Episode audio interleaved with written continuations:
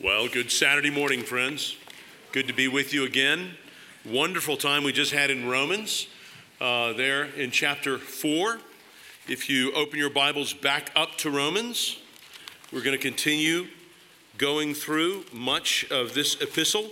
Uh, like Greg, I'm sorry we don't have time to go through everything. From this wonderful picture of faith that we have in Abraham, Paul goes on in chapter 5 to explain a little bit more of how it is that we are, like Abraham was, counted righteous uh, with God in faith. He explains our connection to Abraham and our connection to Adam as a, a different and even a more fundamental parallel to our being in Christ. And then he thinks about us being alive in Christ in chapter 6, what that actually means in our Christian lives. And in chapter 7, he turns to the vexed question of the role of sin and the role of God's law in light of all that he's been saying. Now, I, I should just say that to many people, it is clear that whoever Paul is describing in chapter 7 uh, is evidently not a Christian. Uh, Paul describes the man, if you look in verse 14, Romans chapter 7, verse 14, as being sold as a slave to sin. And so it's uh, argued Paul would never describe a Christian uh, with such language. He's just said in chapter 6 that we are free from the reign of sin in our lives. On the other hand, many people have written that they are sure uh, that the person Paul describes here in chapter 7 must be a Christian. Because, among other reasons, you look there in chapter 7, verse 22, he says he delights in God's law. And we know from Paul's presentation of depravity in chapter 3 that Greg alluded to, that, that poetry of selections from the Old Testament scriptures in chapter 3, verses uh, 8 to 18 or 10 to 18, that depravity describes us, and therefore we, we don't delight in our old nature in God's law. A non believer, a non Christian would not delight in God's law. Well, I would say this is the most disputed thing in the book of Romans, but actually, almost every chapter in Romans has famous disputes. Uh, chapter 11 is a famous dispute. Chapter 9, that I'll be covering later this afternoon, Lord willing, is a famous dispute.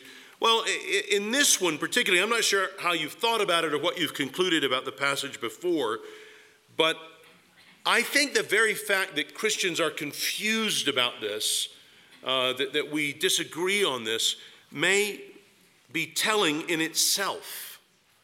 Imagine a single passage which we feel could so well represent our experience of the new age having been begun in Christ by the Spirit and yet not being culminated or completed yet. But this is our experience, isn't it? Sin and death continue, and yet so do grace and victory over sin.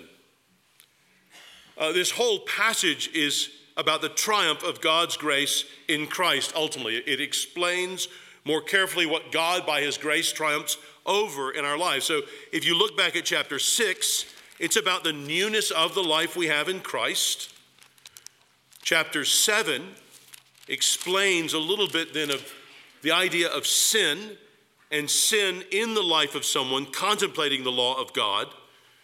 Back in chapters 2 and 3, remember we thought about last night, Paul had showed that just possessing the law doesn't make us all right. Uh, possessing the law alone doesn't put us in a state of being vindicated before God.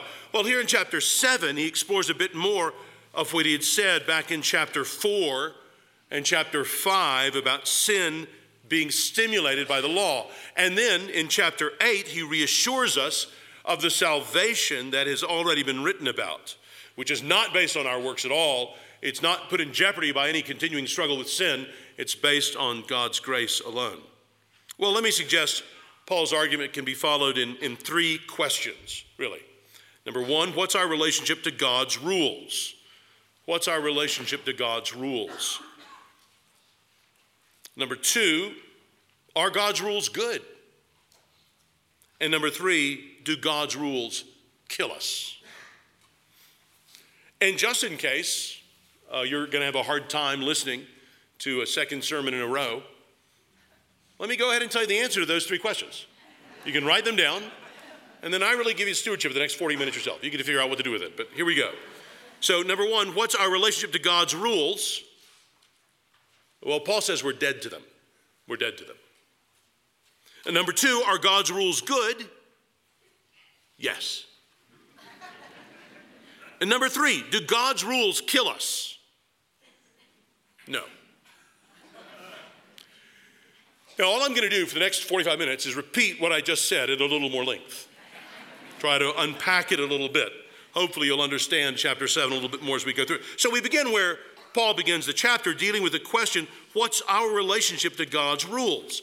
And this, I think, is what he's, he's dealing with in the first six verses of our passage. What's our relationship to the law? Paul makes it clear here that the law doesn't deliver us from sin. We Christians have died to the law, now we belong to Christ. Well, here in these first six verses, he, he lays this out in, in principle in verse 1, and then he illustrates it in verses 2 and 3, and then he concludes verses 4 to 6. So let's work through this bit of the chapter, see what there is for us. First, verse 1, Paul gives us the principle that the law has authority while we live. Look at verse 1. Do you not know, brothers, for I am speaking to men who know the law, that the law has authority over a man only as long as he lives. So the law is the Lord of people by nature, it seems, but its dominion, its hold, is limited to this life. The chapter we just see before this in chapter 6, we read that anyone who has died has been freed from sin. That's there in chapter 6, verse 7. Paul exhorted the Christians in chapter 6, verse 11 count yourselves dead to sin, but alive to God in Christ. Chapter 6, verse 13, he refers to Christians as those who have been brought from death to life. so, in all this, in dying to sin, what then is our relationship with the law? Well, Paul gives a principle here in verses 2 and 3, and then he illustrates the, the changing of allegiances. Verses 2 and 3, here's his illustration. Look at verse 2. For example, by law, a married woman is bound to her husband as long as he lives, but if her husband dies, she is released from the law of marriage. So then, if she marries another man while her husband is still alive, she is called an adulteress. But if her husband dies, she is released from that law and is not an adulteress, even though she marries another man. Now, let me just quickly say this analogy is not exact. In our case, the law has not died, but we have died to the law. We can only be freed from a covenant by death. Only death frees us from being bound. So, in coming to Christ, the Christian does not any longer rely on the law for his salvation. He renounces relying upon works, which only leads to death. Uh, this is the change that Paul illustrates here by marriage. Paul shows that death leads to freedom. Now, his point is not that only death can free a spouse to remarry. He is not addressing the issue of, of remarriage here and, and divorce. What Paul is showing is that we can't have two masters at once. That's his point. His point is not against remarriage, but against bigamy. And then simply to illustrate that we have only one master. And if Christ is our master, then what can no longer be our master? The law. So, however we relate to the law, we do not relate to the law as our master. So he concludes in in verses 4 to 6 that believers have died to the law, and now we are, as it were, married to Christ. Verse 4. So, my brothers, you also died to the law through the body of Christ, that you might belong to another, to him who was raised from the dead in order that we might bear fruit to God. For when we were controlled by the sarx, uh, the sinful nature, the flesh, the sinful passions aroused by the law were at work in our bodies. So that we bore fruit for death. But now, by dying to what once bound us, we have been released from the law, so that we serve in a new way of the Spirit and not in the old way of the written code. So, when you understand this, you see what Paul is doing is effectively he's filling out a little bit more of what he said about the new life uh, that's come that he's talked about in chapter 6. So, again, back to chapter 4, Greg showed us is by faith. We go into this new life. It's our relationship with God uh, through Christ, we see in chapter 5. And he's begun to explore what that looks like in chapter 6. And now, here in chapter 7, in this bit, he's filling that out. Uh, we died to sin through Christ so that we might bear fruit to God. The law only aroused sinful passions that led to death. And Paul has said things like this before about the law. If you look back in chapter 4, just before the bit that Greg was dealing with, in verse 15, chapter 4, 15, Paul said that law brings wrath, and that where there is no law, there is no transgression. And Paul follows this up in chapter 5, in verse 20. He'd even gone so, gone so far as to say that the law was added so that the trespass might increase. So here, the law seems to simply serve as the occasion for sin being aroused and, and stimulated. It's something that we want to be released from. He says here in chapter 7 and verse 6 it is the old way. Now, uh, some people's translations are going to be using the word flesh, some people are using uh, uh, have the, the phrase sinful nature there in verse 5. It's again down in verse 18 in chapter 7 and in verse 25. It's a translation of the Greek word sarx, uh, which most, most translations render flesh. Uh, I, I, think I prefer the translation flesh. I'm actually reading the 1984 NIV here, and it has chosen to translate it sinful nature, and I think for a good reason. They want to make it clear that that part of our nature that continues in rebellion against God, which scripture here calls sarx, or most simply flesh, the NIV translators wanted to make clear that this is a spiritual component of us. So that's why they chose not to translate it as flesh. It's a spiritual element. Uh, the translators uh, wanted to avoid wrongly identifying sin with our physical body and making the New Testament sound like Plato in teaching that spiritual is good and physical flesh is bad. Uh, the Bible doesn't teach that spiritual is good and flesh is bad. You realize that. So everything that's spiritual is not good. Uh, the dude you run into on a trip who's doing some wacko supernatural things that you have no scientific explanation for can be hooked up with Satan or a demon. Jesus is really clear that there's a spiritual reality beyond the good. It's not just good stuff. On the other hand, we also realize that there is much that is good about our bodies. They're made by God, they're made even our bodies to reflect Him. So we reject the, the Greek or Platonic idea that the flesh is bad and the spirit is good. And that's why the NIV translators here took that word sarx, which is most straightforwardly flesh, and they put in sinful nature which is more vague, and they mean it to be more helpful. And it's true that God made this world not some Platonic demiurge, and God made this world good. Matter was God's idea. So, whatever this sarx, this flesh is, this sinful nature, it isn't simply to be identified with our physical bodies. But now, here we see in verse 6, the great change has taken place, and now we live in the new way, the way of the Spirit. He says up in verse 4 we belong to another, to him who was raised from the dead. So Christians now live in the new age that's begun. Friend, I hope this is making sense to you. I hope it's not a surprise for you after you've been assured of the salvation we have through faith in Christ from chapter 4. I hope it's not a shock to your system to realize that you, my regenerated and justified friend, will struggle with sin. That's part of what it means to be in this fallen world.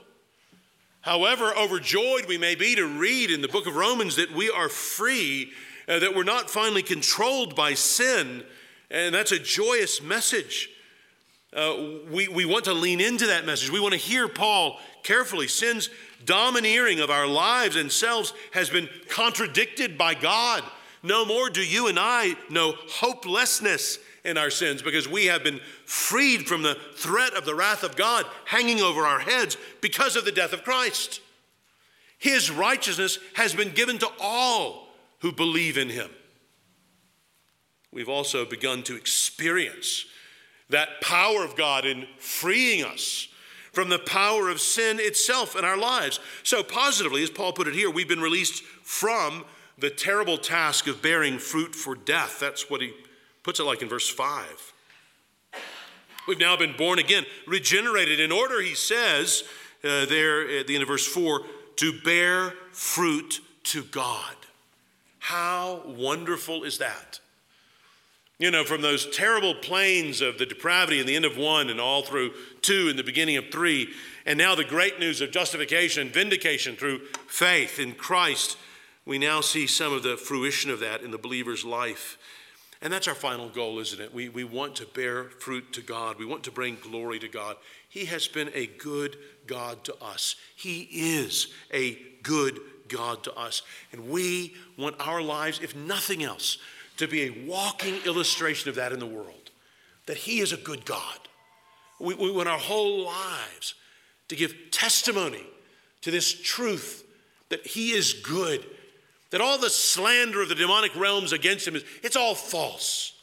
He really is good and real good and only good.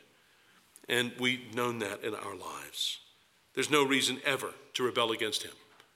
There's no reason ever to turn from him or against him. So, so we are, are greedy for opportunities not to show off ourselves, but to show off God's goodness in his freeing us from the power of sin in our lives. Friends, I, I rejoice that even different congregations are represented here. So I trust this can scatter to many people, but I hope in your own congregation you are seeing this kind of joy at knowing that we have been freed from the power of sin. And I pray that you're seeing that in your congregation. I certainly pray you're seeing that here at Desert Springs for those of you who are part of this congregation and whatever other congregations are represented here. It's a wonderful thing that we have been freed from the power of sin in our lives. So, our relationships with God's rule means that God's rules are no longer our master. Well, let's move on to the next question that Paul addresses. It comes up naturally because Paul seems to have spoken so negatively about the law. And if Paul's going to speak this negatively about the law, then of course, it's not surprising if it brings to our mind the question well, then, are God's rules good? Well, I think that's what he's addressing here in verses 7 to 12. Is the law good? Paul defends the law as good from his own experience.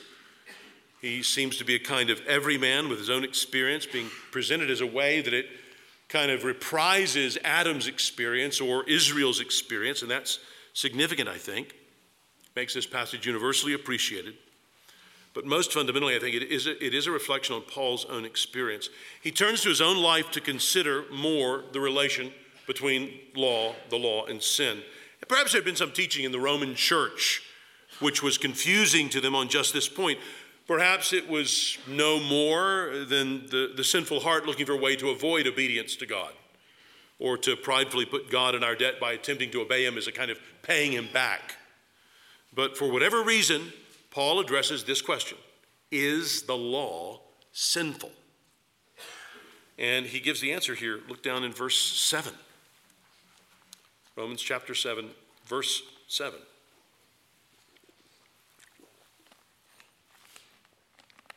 Well, he says, certainly not. He said, Indeed, I would not have known what sin was except through the law. For I would not have known what coveting really was if the law had not said, Do not covet. But sin, seizing the opportunity afforded by the commandment, produced in me every kind of covetous desire. For apart from law, sin is dead. The law did arouse sinful passions in me, Paul had said up in verse 5, but only by sin taking the occasion of the law. So the culprit isn't the law. There's nothing wrong with the law. The culprit is sin. Law didn't create sin, but it does discover sin. It draws it out of its hiding. John Calvin said that without the law, we are either too dull to discern our own depravity, or else we are made entirely devoid of sense through self flattery. Man, that's a truth. So Paul says here in verse 8 that sin used me. Even the wonderful moral clarity provided by the law, whether it's the written law of the Jews or like we are thinking of last night from chapter 2, the moral law of creation and conscience provided for the Gentiles. Either way, it wasn't enough to save Paul. Friends, Paul's own experience here is a good example of how knowledge alone will not help.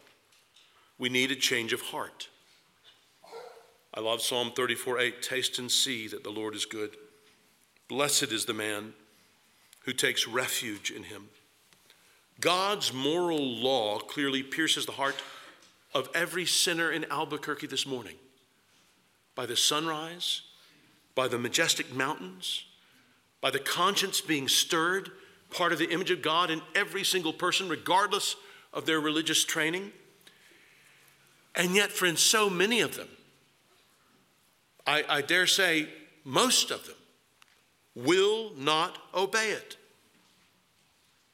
Even more clearly, God's written word is, is read and heard by, I would guess, if you have 800,000 people in Albuquerque, I'm guessing there are literally thousands and thousands that tomorrow morning will hear the Word of God read. Maybe not in evangelical churches, but in Roman Catholic churches, in Lutheran churches, in churches that still read the Bible in their services. You know, I think evangelical churches preach the Bible if we say that we believe the gospel. But in our services, generally, many days as I travel around, I find there's 30 minutes of singing, and 30 minutes of preaching. And no one takes any time to read the Bible or pray. Those are things our grandparents did in church. If we want to hear that these days, we have to go to a liturgical service. I would encourage you, if you're an evangelical church, start reading the Bible again publicly. Start giving time to reading the Bible. You know, have, have your sermon shorter or a few less songs, or you know what? Stay for longer than 59 minutes in your service. And if you're finding some people get really upset at that, let them go to somebody else's church. There are plenty around that will serve them. Have a church for people who are hungry for God. Spend so long in public prayer that the people who only pretend to know God will be bored. Oh, friends, I'm more serious than you realize. Reading God's word, we hear about God's rules we, we see God's goodness demonstrated. And yet, regardless of how many thousands tomorrow morning will hear God's rules, how many will be changed by them? Why isn't everyone changed by them? Why aren't even most people who hear them read changed by them? Is there something wrong with God's truth? Is there something wrong with God's law? No. We don't need anything less than God's truth. But we do also need God's Spirit accompanying His truth. One note here on verse 8. People have wondered what Paul was referring to when he says there at the beginning of verse 8, apart from law, sin is dead. I think all Paul is saying there is that knowledge of sin comes by the law.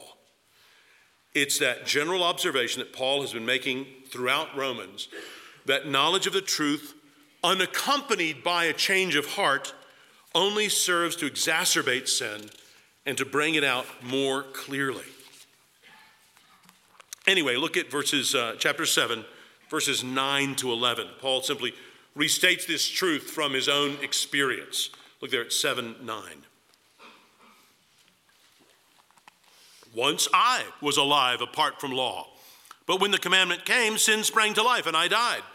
I found that the very commandment that was intended to bring life actually brought death. For sin, seizing the opportunity afforded by the commandment, deceived me, and through the commandment, put me to death. Uh, we've been for some years in our Wednesday night Bible study church in 1st and 2nd Corinthians. And pretty recently in 2nd Corinthians, we were in chapter 3, verse 14.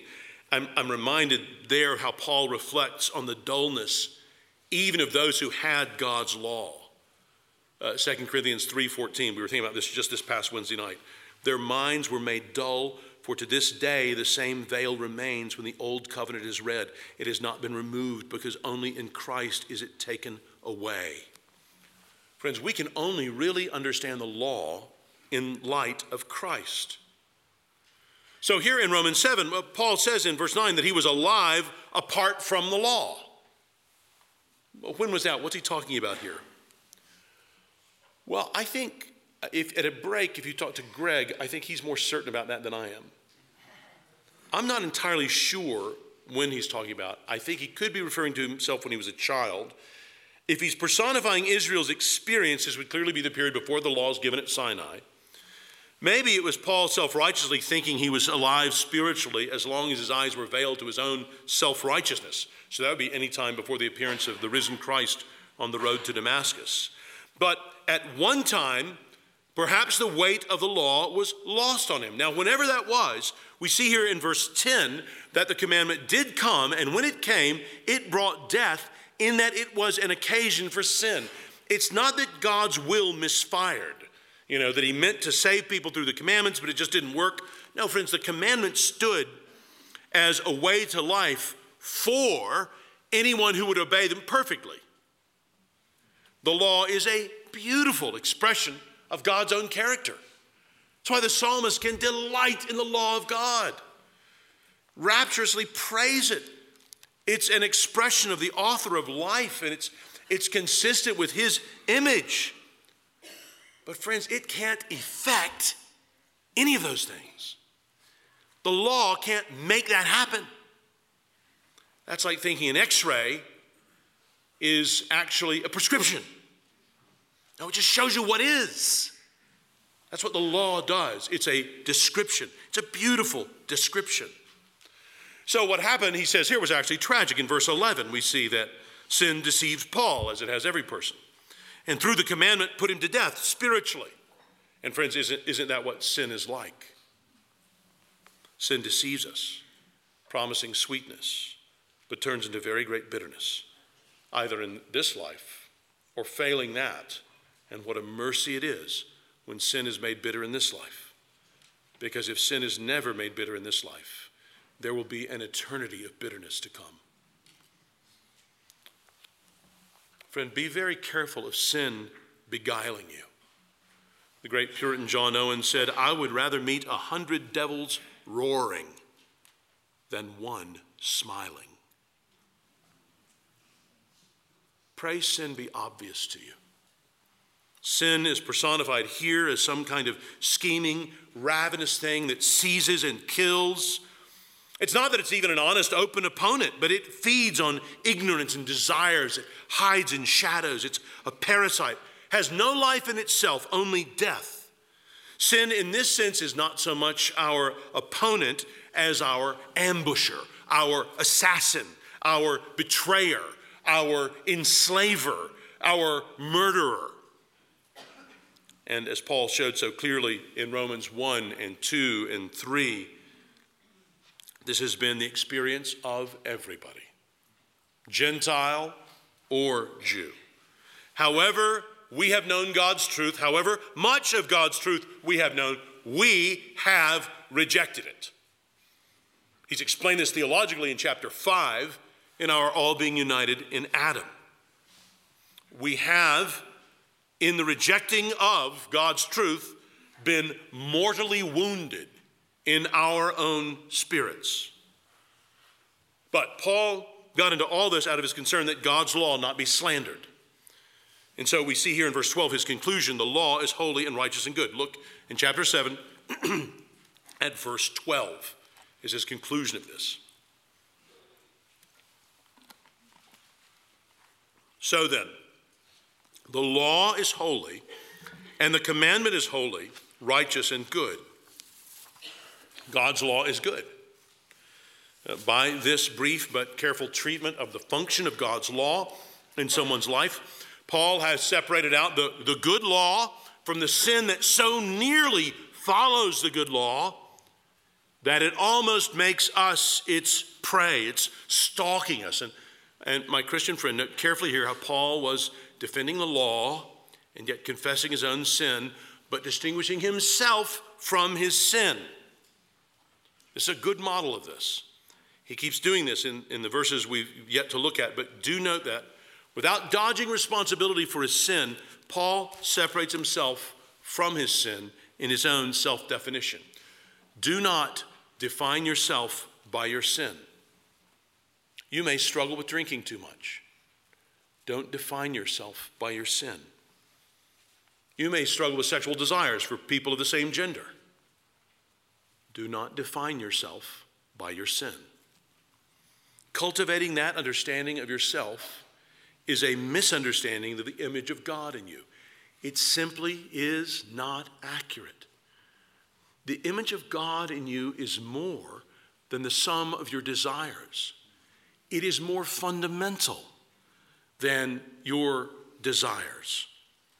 There is something more at the root of you than your sexual desires. And cultivating that understanding of yourself will make it harder to repent of sin and to know the glorious image that God is calling you to live out. Friend, our world is very unhelpful to us in battling sin. I'm at the end of a cold right now. I trust I'm at the end of a cold right now. I don't take that cold as my identity. You know, I can be tempted to at points. But, friends, like diagnosis is for the patient, exposure of our sin is useful for the Christian. We need to hear the thunderings of the law if we're to grasp accurately God's holy character and if we're to comprehend the sweetness of the gospel. An outstanding question that may have been provoked then was basically that third question then do God's rules kill us? And that's what the last verses of our passage 13 to 25 are about. Paul here is considering the question he discussed in chapter 5. Well, why do we die then? If, if we are vindicated now before God, as we thought about in chapter 4, why do we die? And it might seem as if the law has been pretty nearly associated with killing us. In verse 10, he even says that it was through the commandment that he was put to death. So if the commandment isn't the murderer, then at least it's a near accessory to the crime. But Paul lays out in the rest of the chapter that in fact, death, spiritual death, physical death, comes not from the law, but from what? From sin. Look there in verse 13 at the beginning. he states his question there. Basically, did the good law kill us? Verse 13, did that which is good then become death to me? And then look at how quickly and firmly he answers that in verse 13. No, he says, by no means, me genoito. I was taught the, my Greek in 1978, a long time ago, by a fallen Presbyterian clergyman who at that point swore, which was surprising to me in a divinity school. Uh, but he was, after all, a fallen Presbyterian minister. but he said that, that word me genoito is as strong as Paul ever gets. It means, and then there was a line of expletives, which I won't reproduce. But it, it's, it's a very strong negative. No. It no, by no means. But in order that sin might be recognized as sin, it produced death in me through what was good, so that through the commandment, sin might become utterly sinful. So the law drew out sin, it exposed sin for what it really is. The commandment is the occasion for sin's sinfulness to be manifested. Transgression seems to bring out more clearly the nature of sin against God. It's amazing when you stop and think about it that sin is so bad that it can even take what is so good, the law of God, and use it for bad. it is creative in its destruction. It contradicts God and all that He is for. It is basically against God. It comes out in this inclination to immorality, in transgressions of God's law, in selfishness, and in a thousand other ways. But it is at root, it is opposition to God. And God's law coming so clearly helps to bring out sin's opposition to God, clearly. It brings out sin's sinfulness. So, in the rest of the chapter, then, verses 14 to 25, we see this personal, moving statement of bondage to sin. And Paul is saying, to be more precise, the focus of my problem wasn't my being bound to the law. He did not want to be misunderstood as blaspheming God's law. No, the, the problem was my being bound to sin. Look there in verse 14. Romans 7, verse 14. Paul confesses that I, in myself, I'm unspiritual, ignorant, disobedient. Verse 14, we know that the law is spiritual, but I am unspiritual, sold as slave to sin. I do not understand what I do. For what I want to do, I do not do, and what I hate to do, I do. But if I do what I do not want to do, I agree that the law is good. As it is, it is no longer I myself who do it, but it is sin living in me. So Paul says that the law is good and spiritual, but he, he wants to do the right thing, doesn't want to sin, but he says he's unspiritual, a slave to sin, and that he's baffled by this. He fails to do good and he does sin. And this he ascribes not to the law at all. The problem is not in the law, he says. The problem is in me. Sin, the sin is mine. So Paul affirms the law is spiritual, but he confesses that he is carnal. The law is great, but it doesn't bring any power with it. The law is like the tool or, or, the toy you get at Christmas, good, but if batteries are not included, it doesn't work. You know? Well, the law gives us God's path, but it gives us no power in itself to follow that path. Now, we shouldn't misunderstand what Paul is saying here. No believer is subject to total defeat and bondage. Paul has just told us in chapter 6 of the newness that should characterize the believer's life. And it's just a statement here, like this one in verse 14, that people have said makes it clear to them that Paul is not writing this about his experience as a Christian, sold as a slave to sin. Well, perhaps he's not. Perhaps he's referring to his experience before Christ. But, friends, even as a Christian, I could understand how Paul could be honestly recognizing the fleshly nature that we Christians still drag around with us in this world. Uh, many writers have assumed that Paul is describing himself before he was a Christian. But I think that even of the Christian, we could say with John Calvin, we are so completely driven by the power of sin that our whole mind, our whole heart, all our actions are inclined to sin. We are so addicted to sin that we can do nothing of our own accord but sin. So, here in chapter 7, verse 15, Paul says that his present experience, it's in the present tense, his present experience is that he does what he doesn't want to do and doesn't do what he wants to do. Well, again, people think, can, can this be said of a Christian? Friends, look at your own experience.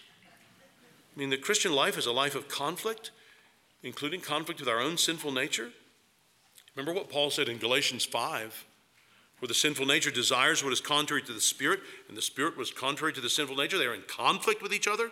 So you do not do what you want. Friend, that warfare between the flesh and the spirit is, at least in Galatians 5, very clearly describing what Christians experience. And I, for one, am not persuaded that a non Christian will struggle in the same way or will experience the same conflict. Those who are spiritually dead may hear some thunderings of conscience, but they don't think much of them unless God's Spirit is convicting and converting them. And though they may appear to, they certainly don't act much on them, or certainly not for a sustained period. I really appreciate the way in Romans 4, Greg brought out the fact that Abraham's faith was shown to be true by being faithful for a long time. He trusted God's promise not just immediately, but there was a, a long period of time. Well, true faith, friends, endures. Again, read, read Romans 3. Read what God has done for us in Christ. Again, I, I love what Calvin says here. Regeneration only begins in this life. The remnants of the flesh that remain always follow their corrupt affections and thus arouse the struggle against the spirit.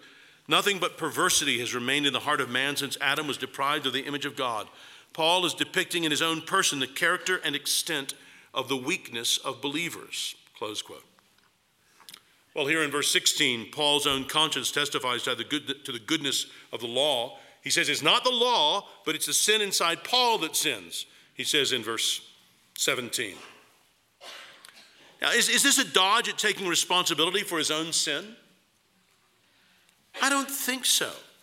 Paul is simply frankly acknowledging the strength of sin within him. He's not absolving himself, he simply describes the depth of his interior battle that's going on.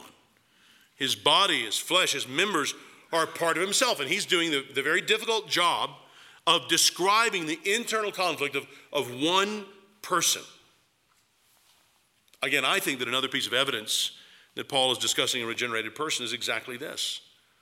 Only they would experience such a distinction from sin as Paul makes here. And in this, I'm struck by Paul's humility and his honesty. Uh, some of us may sort of play at humility, but Paul here, I think, is truly humble. The great preacher of the early church, Chrysostom, said that if we speak evil of ourselves a thousand times and yet are affronted when another says anything of the kind, this is not humility. This is not a confession of sin, but only pretense and vanity. We assume the appearance of humility that we may be admired and praised. But that's not what Paul's doing here. His humility seems to be real and profound. He's He's describing a struggle he has known, perhaps that he was still knowing. He continues there in verse 18, describing this internal conflict with sin.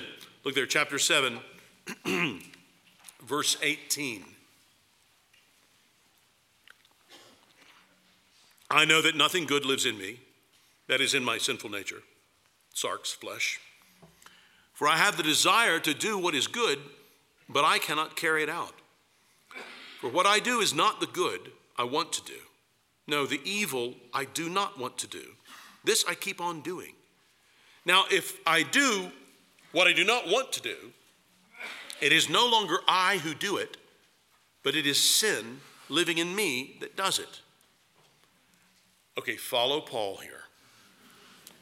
We're just about to go to lunch. You've got a little more mental energy. Let's squeeze the last bit out of the tube. I think Paul is intending to take the blame. I don't think he's trying to dodge it. I think Paul is trying to take the blame rather than we blame the law. So in verse 18, he, he identifies himself with his flesh. He, he says that it's not good, that he's not good. And he distinguishes himself from his flesh. Paul expands on his evil actions contrary to his desires there in verse 19. And then again in verse 20, Paul acknowledges the strength of sin within him. He summarizes this internal conflict there in verse 21. So I find this law at work. When I want to do good, evil is right there with me. He's just saying that evil always seemed to be present in him, even when he wanted to do what was right. And then Paul states internal conflict again in verses 22 and 23. For in my inner being I delight in God's law, but I see another law at work in the members of my body, waging war against the law of my mind and making me a prisoner of the law of sin at work within my members. So in Paul's inner man, he delights in God's law, and that's a great statement, isn't it? That he can delight in God's law, to delight in God's law in his inner man. I think only a Christian truly delights in God's law in his inner man. But Paul says he sees another law, another authority at work in his members, working against God's law, taking him captive, making him a prisoner in the sense of overcoming him in certain specific sins that he hates. And friends, we got to remember this is this is Paul.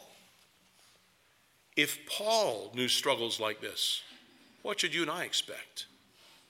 Knowing God's will does not end our struggles. And as delightful as the law may be to our inner man, like verse 22 it was for Paul, the law will not convert us. The law shall delight the child of God, but it shall never deliver the child of God. Spurgeon put it there is a little hell within the heart of every child of God, and only the great God of heaven can overmaster that mischievous indwelling sin. I love the way William Arnot put it in his uh, commentary on the Proverbs.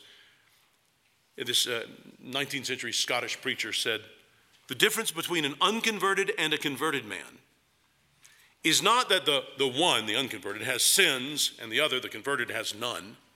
That's not the difference. But that the one takes part with his cherished sins against a dreaded God, and the other takes part with a reconciled God against his hated sins. Friend, that little mental image is the best thing I've heard in the last 30 years for helping people figure out whether they're a Christian. I mean, Galatians, works of the flesh and fruit of the Spirit. But outside of Scripture, that little summary, it's so good I'm going to read it to you again. The difference between an unconverted and a converted man is not that one has sins and the other has none, but that the one takes part with his cherished sins against a dreaded God when he's convicted about those sins, and the other, the converted man, takes part with a reconciled God against his own hated sins. I think I see in this passage a description of the civil war that there is within the Christian. I don't mean by that in any way to endorse defeatism. In the Christian, to acknowledge that we struggle is no approval of sin, it's a sober assessment of our situation. It's the foundation of knowing how we can respond realistically. Friend, it, it, doesn't do any good to present pictures of the Christian life that are exaggerated and therefore false. Uh, this is one reason that I think the, the teaching of perfectionism, by that I don't mean obsessed with getting everything just right. I don't mean the modern psychological sense. I mean the theological doctrine of perfectionism, that the, the Christian in this life can move to a place where they do not sin. Uh, John Wesley taught this. And it's one of the worst things about John Wesley. There were many really good things about John Wesley. This was a terrible thing. Because the people who always go for this doctrine are the people who understand the Bible least, they're the youngest spiritually, and they're hurt the most by it. Now, time instructs most people out of believing this error. You know? If you have a friend you've come with who you know is tempted by perfectionism and they think they have entered into, as our Nazarene brothers and sisters say, entire sanctification, simply look at them and stamp hard on their toe. See how they respond. It could be an instructive theological lesson.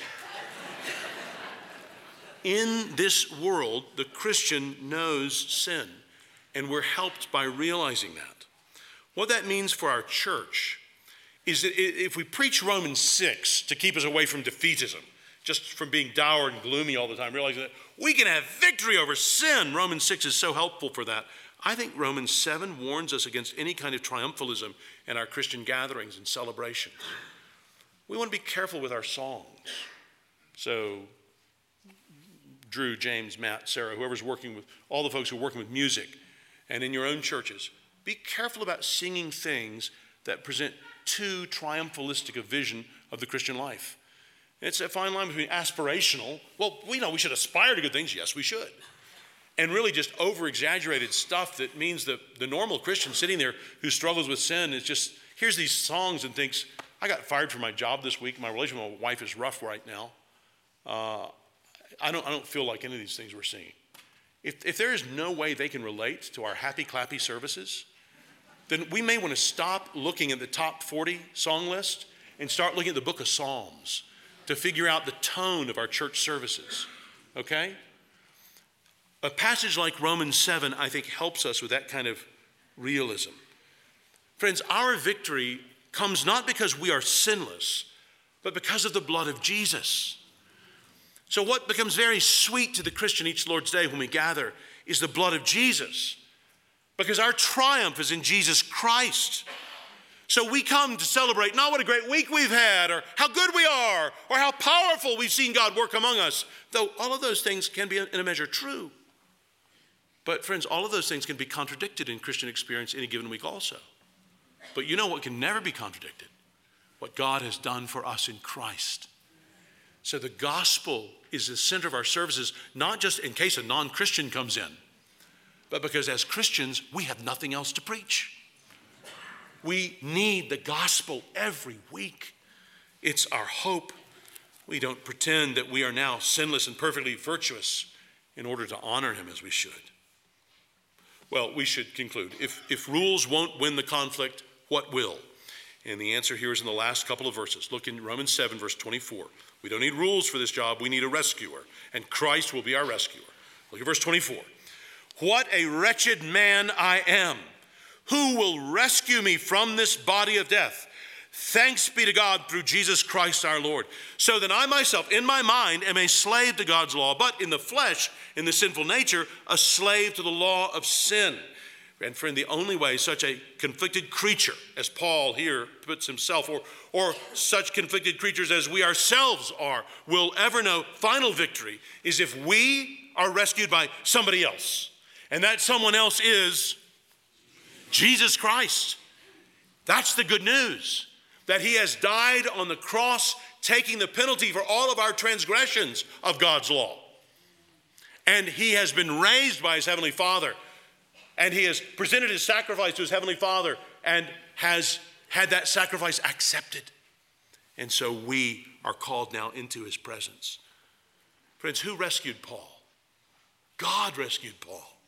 He saved him through Jesus Christ our Lord. So God is our hope during our struggles. Here and now, Jesus has saved believers from the guilt of their sins, and he is saving us now from the very power of sin. I could stop here or I could give you a really good Spurgeon quote. I'm a Baptist. All in favor of me stopping here, please put up your hand. You can be honest. We're Christians. We love each other. Maybe you need to go to the bathroom. You're worried about your kid. You need to eat. Anybody, everybody who wants to just hear the Spurgeon quote, and then I will stop. Raise your hand if you want to hear the Spurgeon quote. Sorry to do that at your church, Ryan, but this isn't a gathering in your church. It's just a, a mixed assembly here. Spurgeon said, What a mercy it is that the Lord Jesus has struck a deadly blow at our sin. He has broken the head of it. It is a monster and has immense vitality, but it is a broken backed, broken legged, broken headed monster. There it is. It lies hissing and spitting and writhing, capable of doing as much mischief. But he that wounded it will smite it again and again until at last it shall utterly die. Thank God it has not vitality enough to get across the river Jordan.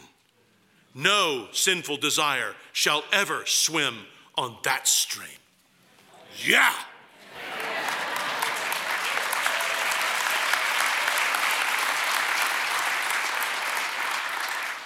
Let's pray. Lord, we struggle with sin and we are fired by the hope of opening our eyes on a day when we shall know no sin, when all shadows flee away. Carry us safely home to yourself. Teach us the truth of your word, of your law, and of the victory we have in Christ. We ask in Jesus' name. Amen.